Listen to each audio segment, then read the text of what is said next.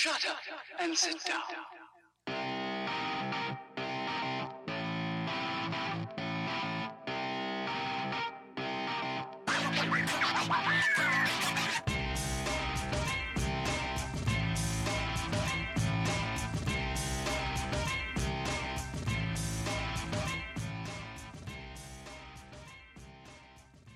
Well, hello, everybody. Welcome to another episode of Electrician Live. My name is Paul Abernathy, your host as always, and welcome to the podcast. Now, today's podcast is we're sticking kind of in this latest mode that I'm in, where I'm trying to motivate apprentices, helpers, journeymans. Uh, obviously, it doesn't hurt to motivate masters as well. Um, in always pushing uh, yourself to to do the right thing. And and whether or not it's don't be the cancer on your company uh, that's a different podcast that you can go listen to that we have that i talk about that. Um, or how you continue the process of learning and, and and never saying that enough is enough. You know just getting your license is never enough. Uh, it's always learning more and learning why you do it. Uh, and so again why is that important uh, because even if you look at it in life, just take the, the National Electrical Code. Let's just take it because everybody knows that's kind of kind of where I flow. Doing the right thing. Sometimes when we're doing the National Electrical Code, we might do more than it's necessary. We might go over and above. That's going beyond code. That's going above code. And in many cases, that's perfectly acceptable. You can always go above it as long as you don't go to a point where you're so far above it that you actually negate the reason that you went above it and you create a hazard. Okay, because you can do that, especially in Article 250 with grounding and bonding. You can go too far, um, which you think you're not, but then you you are. You're, you're you're making connections that you think are supposed to be better, but you don't understand the principles behind why you're doing it. So you're ultimately going the wrong direction. Uh, anyway, different story. So one of the things when it comes to a company, sometimes going above and beyond or too far causes me to do things that can affect my company's bottom line, like using bonding bushings when they're, not necessary, or doing certain things that I think is right and might be above minimum code, but unless in your mind you're thinking you're doing it a lot better, but you might be just rising up the cost of business for your company because you didn't need to do that. Some things doing it above the normal minimum safety standard is fine. And then there's some cases where you do a lot of something that's really, yes, it might be above code, but it's just not necessary. I mean, it's why are you doing it? Um, especially if you work for a company. Uh, and this is where we have to really uh, talk about this today. And that's the whole topic of this episode, which is do the right thing uh, and what we mean by that. So you have two different things that you think about. If you're an apprentice or a helper or even a journeyman or even a master working for a company, a company has to worry about whether you own the company or not. The company has to worry about the bottom line. There's a lot of burdens they have to worry about. There's the, the amount. There's a reason that they calculate what they pay per hour. Uh, they have to look at their insurances and costs and profits versus expenses and and the goal of a company and any company is to try to get to that point where you're profitable. Uh, and sometimes employees don't see that. They get their paycheck and they always look at the company and go, well, they're just sitting high on the hog and they're sitting fat.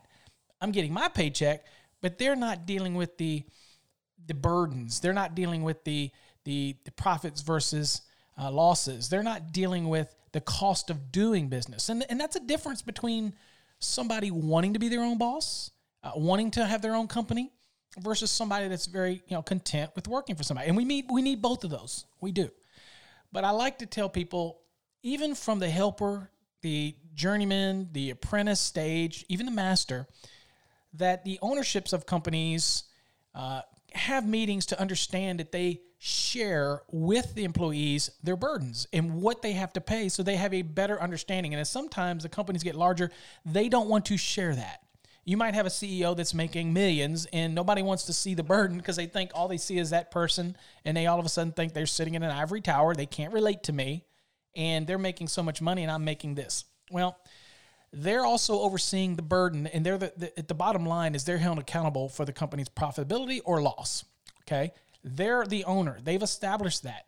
Or they're the president that was hired to keep that ship moving straight and being profitable, whether you have shareholders or it's just a uh, a company that's that is just a sole proprietorship that has grown to a large size. Anyway, the point being is that it's important for companies and employees to understand that there's a vested interest in doing it right and doing it right the first time. And understanding that if you're going to do something that goes beyond code, which is fine to do, that you're not doing it in a position where it become undue um, issues to the company when it comes to profitability. Uh, and then there's occasions where an employee will go, "Well, I'm just doing it because that's the right thing to do," but ne- necessarily is the right thing to do.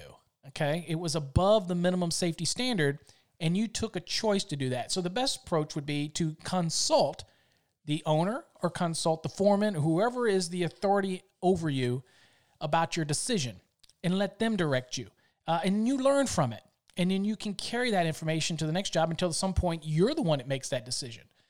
But you always do the right thing. You do not cut corners. The minimum code standards are minimum. Um, and a lot of people will give us flack for talking about code all the time. And they say, well, Paul, you, you don't talk about the hands on, or, uh, or literally, I will get people that are, that'll come into a chat room or something and say, oh, well, Paul just teaches code. He's never done it. That is the stupidest thing I've ever heard because you can't sit here and teach people about all aspects and fluently be able to talk about all the aspects of wiring. If you want to talk about fishing wire in a wall, or you want to talk about uh, underground slab work, or you want to, I'll talk to you about any of that because I've done it. Now, that's just my background in it. Now, I learned early on that my my experience in teaching was needed to take predominance because I have a way of conveying it. And I think that's important to the industry. That doesn't mean I can't strap the tools on. I have all my tools. I have my contractor's license. Go and look up in Texas or Virginia. Go to the contractor or electrician lookup feature and look up Abernathy. You will see it. I have my licenses. I own the businesses. The reality is, I treat every business, every employee, every person has a vested stake in the company doing the right thing. But there is a point where you have to watch out for the bottom line.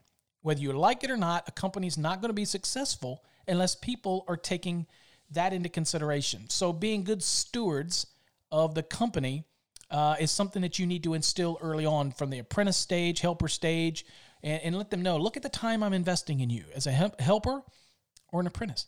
I'm investing my time, I'm paying you to learn. You're learning a trade.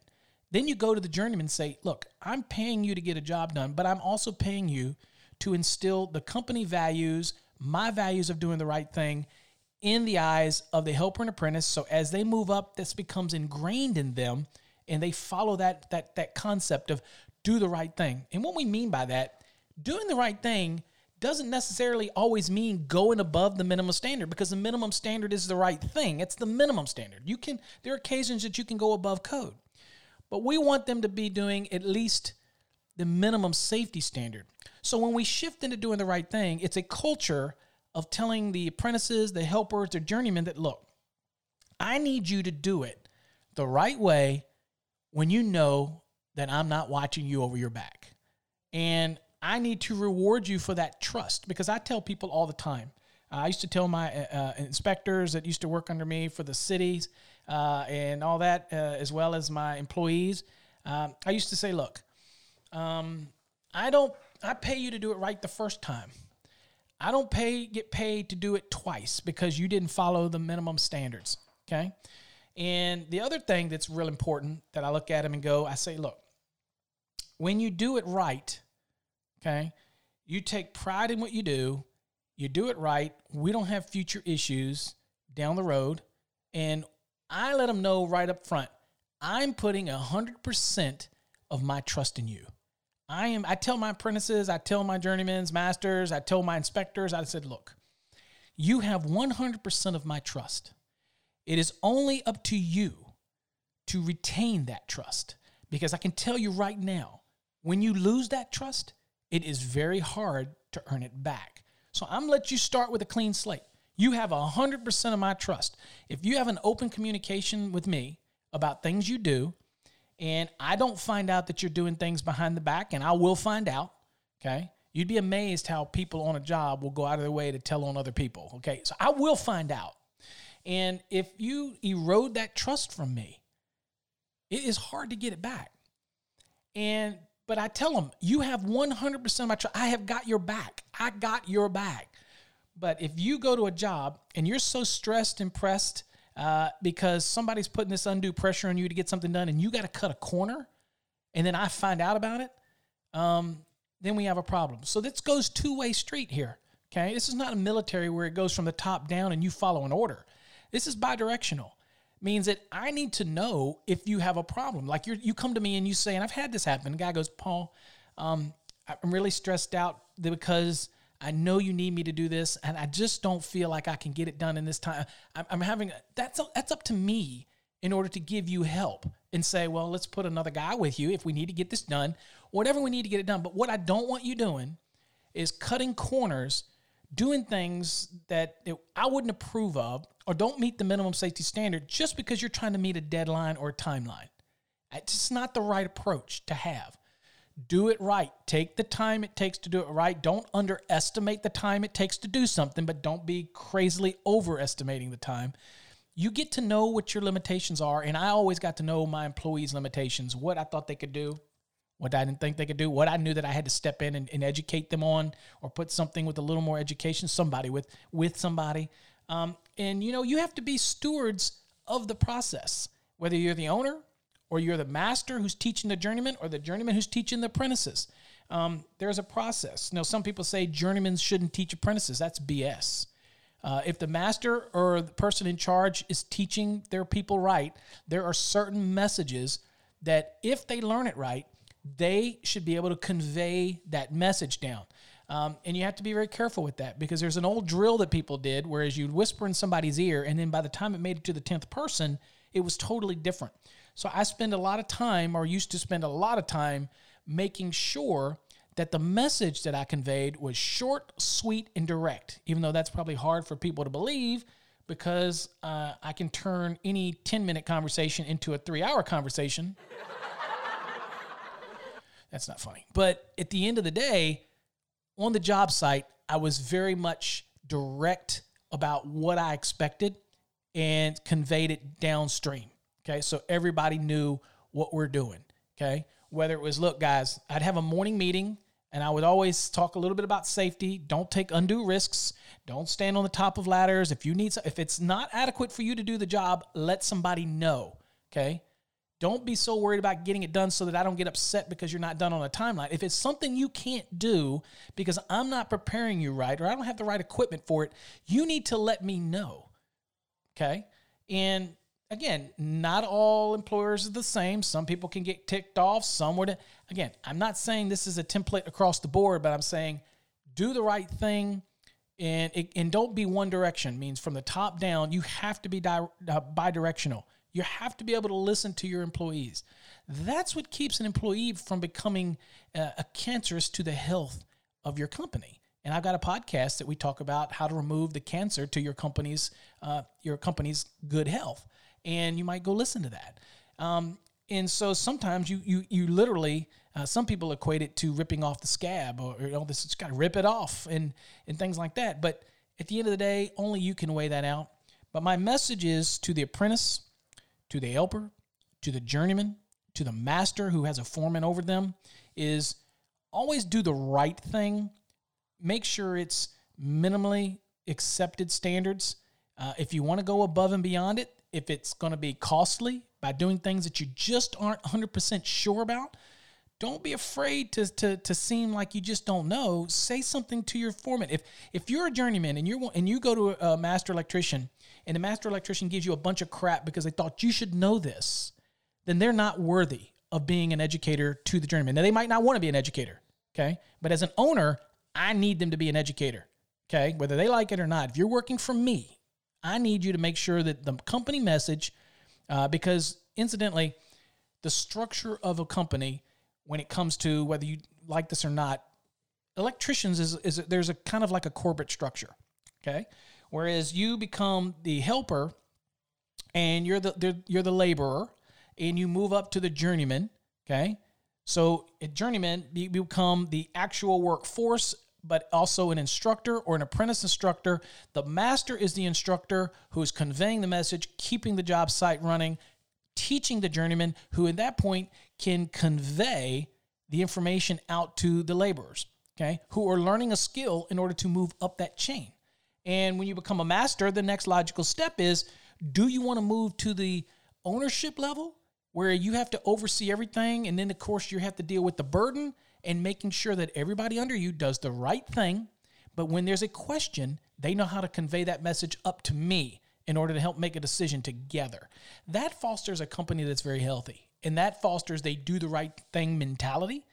Whereas that people aren't pressured to to do things. There was a case down in Houston, I believe it was Houston, that where a company was pressured to do some work without permits, um, and they ended up doing the work shoddy, and somebody got killed.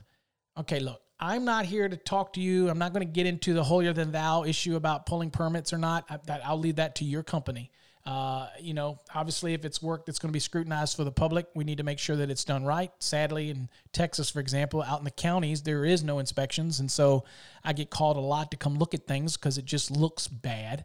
Um, and end up having put a lot of pressure on the contractor that I'm going to call the state and lose their license. But this can happen everywhere, anywhere in the country.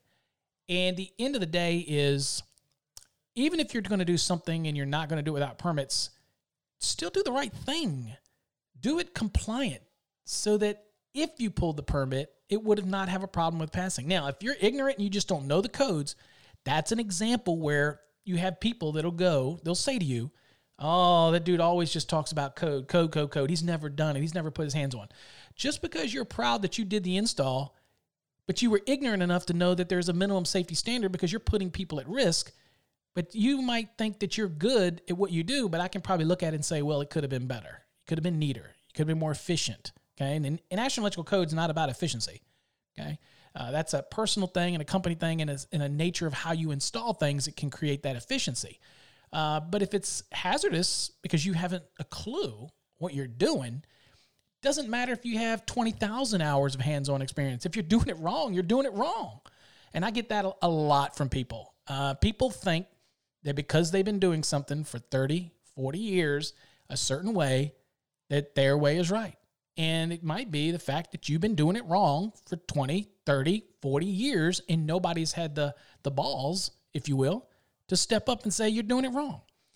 And that's what we need. We need more people to say, you know, that's, that's wrong. And, but when you say something's wrong, you need to be prepared to say why it's wrong. That's another problem. People criticize people for everything, yet they're not quick to come back with the reason why. Okay. So that's why I kind of, for me, I've always got people a bit upset at me through the industry uh, at meetings or code hearings because when I hear BS, and I don't know everything, but when I do come across something and I know is BS, uh, I'm vocal about it. And I don't do it in a, in a uh, demeaning way or whatever. It to me, it's a question. I'm like, I said, you know, I'm like, um, I question that. Can we have a discussion on this? And sometimes people get defensive because they don't want you to question them. Um, I like being questioned. I make mistakes all the time because I'm in a hurry or do something. And, you know, when I do an electrical design, I have to slow down. I have to really focus to make sure I don't miss anything. Um, and that's what this trade is all about taking the time to do it right. Now, there's some tasks that are mundane that you just have ingrained in you uh, that you know how to run NMB uh, and you know how to bore your holes, you know how to do your staples, you know you don't staple them on ends. Uh, we there's just certain things you know you have six inches of conductor, uh, which people violate all the time with their equipment grounds. Their little teeny pigtails inside of boxes uh, drives me crazy. How that stuff passes code an, an inspection is probably because in some cases even the inspector doesn't really know, and that's okay. But we have to learn from it and that's the whole concept of doing the right thing. Do your due diligence, learn the code, learn the minimum safety standard, make a prudent decision if you're going to go above the code, and be very open with the company that you want to do this. And don't do it with fear that they're going to look at you and say, dude, why didn't you know that? Um, I think a lot of the problems we have also today is people have way too much pride.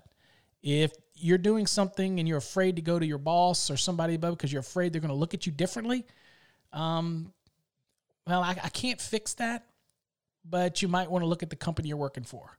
That was never my approach to somebody. I never, if anybody ever asks me a question, and I get literally hundreds and hundreds and hundreds of questions that get sent to me, code issues. I never treat anybody's question as if I don't I didn't think that I thought they were dumb or ignorant or didn't know. They're just asking a question. And so when I and not every educator's like that. There are some that you hate to ask questions because they'll talk down to you like, "What? You didn't know that?" Well, no, that's why I'm asking you. that's why I'm reaching out to you to get your opinion on it. Doesn't necessarily mean I didn't know the basic concepts or whatever, but I'm just asking. So you should never feel like you can't ask, ask a question because they're going to think that, oh, well, this guy's stupid. He doesn't know what he's doing. Okay. Uh, we have to get rid of that approach. It's you're trying to gain more knowledge. You're trying to find all avenues of knowledge from all different sources. And I don't judge people that way. Um, so, uh, you know, no fear from me judging you that way.